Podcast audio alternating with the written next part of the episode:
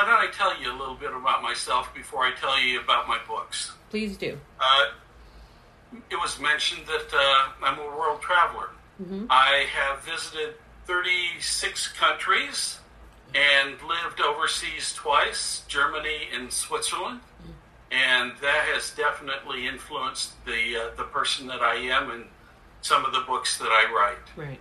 Uh, for over 40 years, I was a system and software uh, uh, engineer, developer, architect for really large, complex, software intensive systems. Things anywhere from aircraft to uh, MIS systems, uh, Right. you know, business systems, you name it.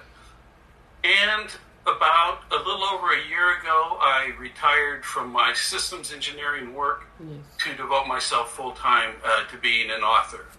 And so I've been writing an awful lot of speculative fiction, which includes science fiction, fantasy, modern urban paranormal studies, uh, or, uh, a um, horror type uh, novels, Cool. basically anything in, in that general genre. Okay.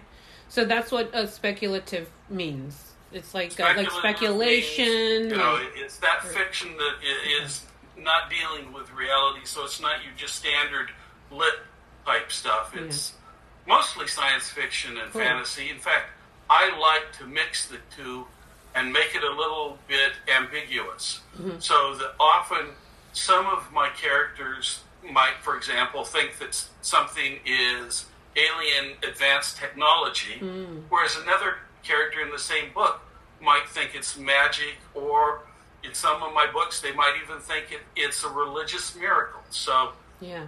That is you know, so it, cool. it's got the unexplained in it. Yeah. And by the way, uh, your website is in the description box. So if anybody wants to look up Donald Firesmith's work, you have won multiple prizes. You are, uh, you know, you're amazing. So the the um, link is in the description, so anybody can click on it and look at all the your blog and your works and the artwork and all kinds of stuff. So please do Yeah. so. You just type Donald Firesmith uh, Mm-hmm. in your search bar, and you'll get my website, you'll get my Wikipedia page, and Cool. so on. Tell us about your last name. Okay, it is. I have an interesting story on that. Um, my second wife and I, when we were getting ready to, to marry, we ran into this sort of issue of, well, what are we going to do? Is she going to take my name? Am I going to take her name? Or Are we going to hyphenate names? Which sort of doesn't really work past the first generation.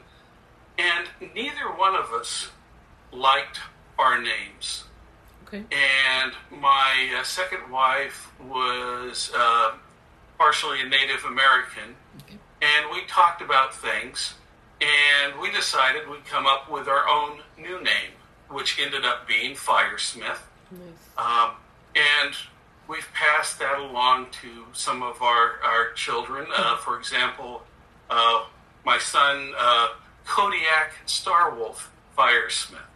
Wow. So, anyway, Love uh, it's an interesting thing. In Oregon, the Oregon Supreme Court ruled that you don't have to have a judge to change your name. As long as you're consistent, you can have it whatever it, you want it to be. Hmm. So, Cool. we got married. We took the marriage certificate into the license bureau. My wife said, I just got married. Here's my new name. Mm. She got her new license. She turned around, handed me the marriage certificate, and I said, Hi, we just got married. Here's my new name. And what's going on here? A man, you know, picking a new name like this? Wow. But no problem. We ended up with it, and I've loved the name ever since. Absolutely. It's memorable. Mm-hmm. Of course, sometimes Firestone. right? No, I love it. It's awesome. So uh, I had to Yeah, ask you about five it. of us in the world, so if you type Firesmith, you're going to get one of us. Yeah. Very cool. Very cool. Tell us about uh, your your time in Moscow. Oh, um, I went to the university, Ludwig Maximilian Universität in Munich Cool. in 1973 1974 uh, school year. And during spring break, that was back when that was the only place I'd ever been.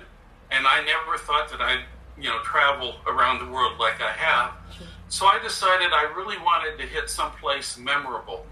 Um, and since I had spent my freshman high school year learning uh, Russian before I moved, and they didn't have it anymore, so that's when I started taking German. Um, I decided I, I'm going to go visit uh, uh, Russia. So at the height of the Cold War, uh, I uh, flew to uh, East Berlin, Berlin and toured, you know, Berlin. That was very interesting. Uh, that was back in the days of the wall. I went to Moscow and Leningrad.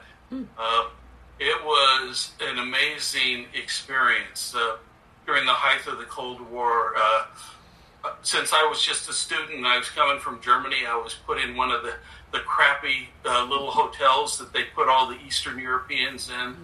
Um, a very interesting experience. And I've been back to, to Russia. I, I taught a course to the Russian nuclear industry on safety and security, oh, about eight, ten years ago. Uh, and uh, Moscow's changed quite a bit since the Cold War times. I bet. wow. Well, so we don't run out of time. I really do want to get to your books. I want to. Um, I want everybody to, you know, know the name and what they look like and what what they're Okay. what you're working on as well. And. So tell us. Okay, um, I've written about seven or eight technical books, and then I got tired of writing technical books. They kept, you know, getting obsoleted within a year or so. And I wanted to go back to my first love, which was science fiction and fantasy. Yeah. And I kept waiting for J.K. Rowling to write some uh, textbooks like what you'd see in Hogwarts. Mm-hmm. Uh, if you'll remember that famous scene where they go in on Diagon Alley to the bookshop and there's all these magic books. I looked at that and I go, I want to read those books. And since mm-hmm. she never really got around to doing that, my first book here, mm-hmm. Magical Wands, a cornucopia of wand lore. Oh. Basically, everything that you ever wanted to know about magic wands. Hmm. And in fact, what's interesting about that Cool. is in my spare time, I make magic wands Oh, wow. with gemstones and, and all natural woods and stuff of that nature. Nice. Which, by the way, you can buy. Um, Good. My next book is a book that um, I don't have a copy of anymore. It's uh, The Secrets of Hawthorne House. I sold my last copy just a couple weeks ago, and I haven't got the new ones back yet.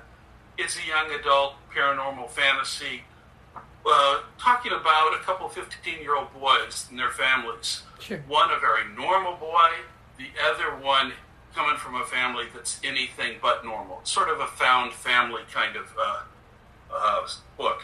And the next book I'm going to write is the second one in that uh, series. It's going to be The Secrets of Sanctuary Cove.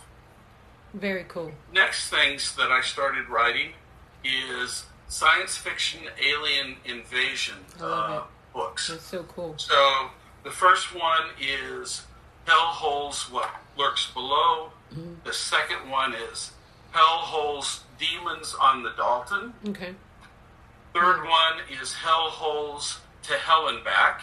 Cool. And the fourth one is just uh, been published, in fact, yesterday. Um, it's called Hell Holes A Slave's Revenge. Nice. There's sort of an interesting story behind these. I'll, I'll try to get through it quickly. Sure. In uh, 2014, Russians found these humongous holes in northern Siberia, three of them, I think it was. They were like 200 foot in diameter, 200 foot deep, perfectly cylindrical. And what's amazing about them is they formed in permafrost. So the ground hmm. is like frozen rock solid Right. down uh, to a thousand feet or more. So the question is, what caused the holes, and what happened to all the dirt that was in them?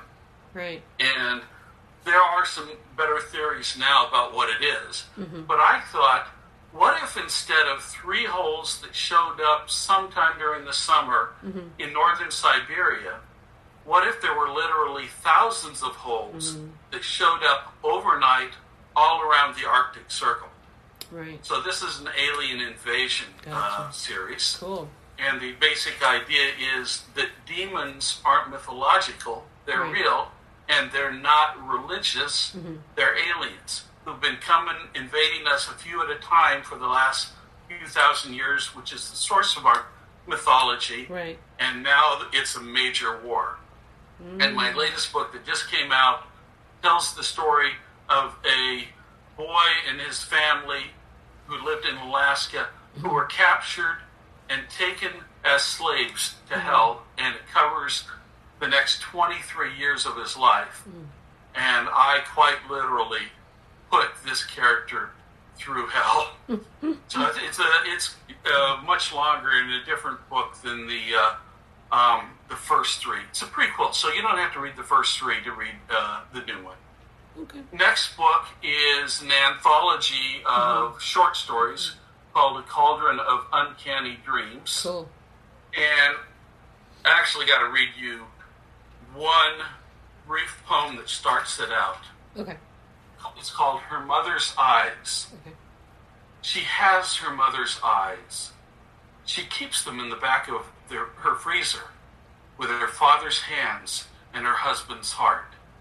She thinks of them often and smiles. Wow, that's so cool. Love it. I, I wanted to see how short of a short story I could write. I don't know if you want to call that a short story or if you want to call that poetry. And then Combo. The most recent technical book that mm-hmm. I just did. Nice.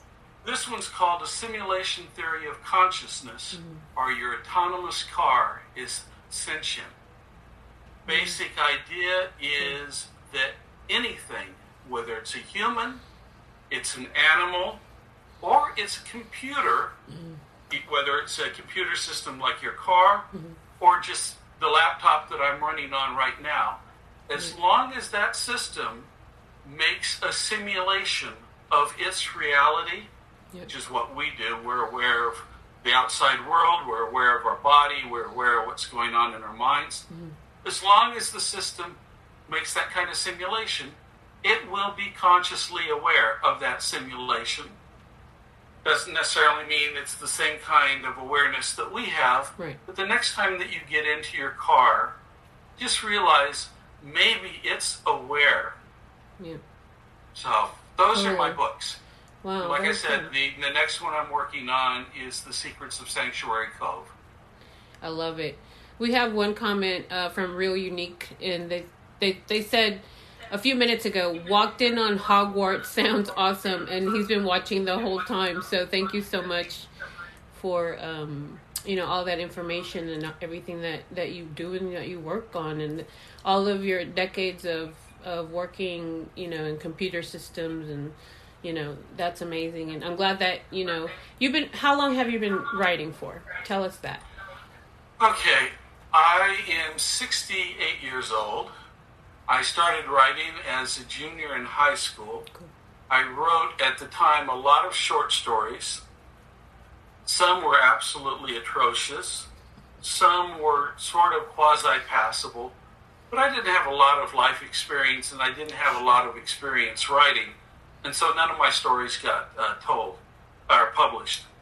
Um, then, when I got to work in the real world as a software and systems engineer, I wrote my first uh, technical book in 1993. It was published with a traditional brick and mortar uh, publisher. I wrote uh, a bunch of other books, all basically uh, practical books based on my experience working on real systems. I'm also, interestingly enough, a lexicographer. Uh, in other words, one of my books was actually a technical dictionary. So, Cool. what I, things I can add to my resume is being a lexicographer, someone who writes dictionaries. Nice. And then, about 15 years ago, I got tired of writing the technical things and I wanted to go back to my first love. And that's when I started writing all of these uh, novels and short stories.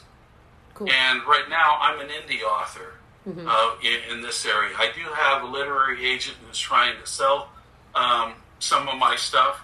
The other kind of interesting thing, my first Hellholes book here, What Lurks Below, I actually did have two Hollywood producers who were interested in making a uh, full movie of it Wow. uh, based on it. It's not exactly the same.